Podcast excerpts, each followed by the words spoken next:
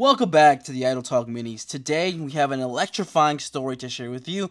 Bad Bunny, the global music sensation, once again made waves in the wrestling world at WWE Backlash when he stepped into the ring for a street fight against Damian Priest. WWE Backlash is a premium live event hosted in Puerto Rico. With his incredible talent and dedication, Bad Bunny put on a show stopping performance, leaving no stone unturned. The most streamed artist in the world poured his heart and soul into the match, even taking a table bump off the production equipment as he and Priest battled throughout the entire arena. Bad Bunny was quoted Wow, that was insane. That was really crazy. The people, the energy was on another level. It happened that night. I'm never going to forget it. I remember I said before the WrestleMania fight that day was one of my favorite moments of my life, but the Backlash fight in Puerto Rico was on another level. It was really one of the biggest and best moments of my life. I really enjoyed that fight. Despite the electrifying experience, Bad Bunny did not escape unscathed. He candidly revealed the toll that match took on his body. He was quoted saying, I suffered.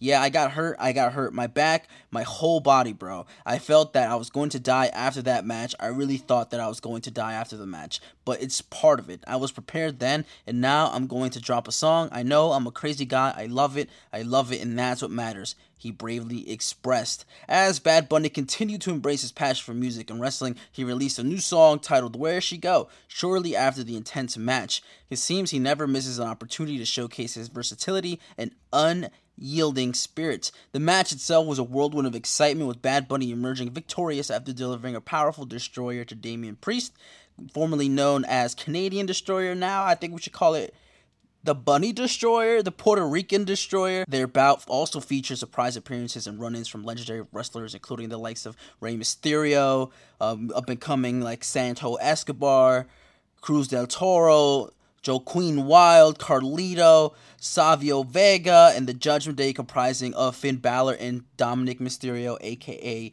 Rey Mysterio's son. This unforgettable moment in WWE Backlash history once again proved that Bad Bunny is not only a chart topping artist, but a force to be reckoned with inside the square circle. We salute his dedication, passion, and ability to captivate fans across different arenas.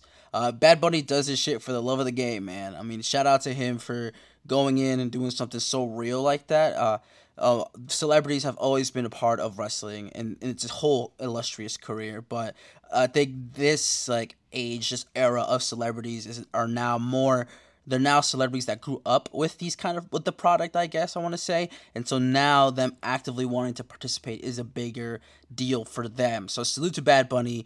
Go stream his his new song. Go if you've got peacock go watch that match. It was a long ass match. It was uh a entertaining match. It was it, from start to finish. Like you really knew Bad Bunny was gonna win that, but he was getting fucked up, and he's a celebrity, so he shouldn't really be getting quote hurt like that. But he did it because he he had to put on for his city, for his country. So shout out to Bad Bunny. That was today's Idol Talk Mini, and I'll see you next time for an Idol Talk Mini. Bye bye.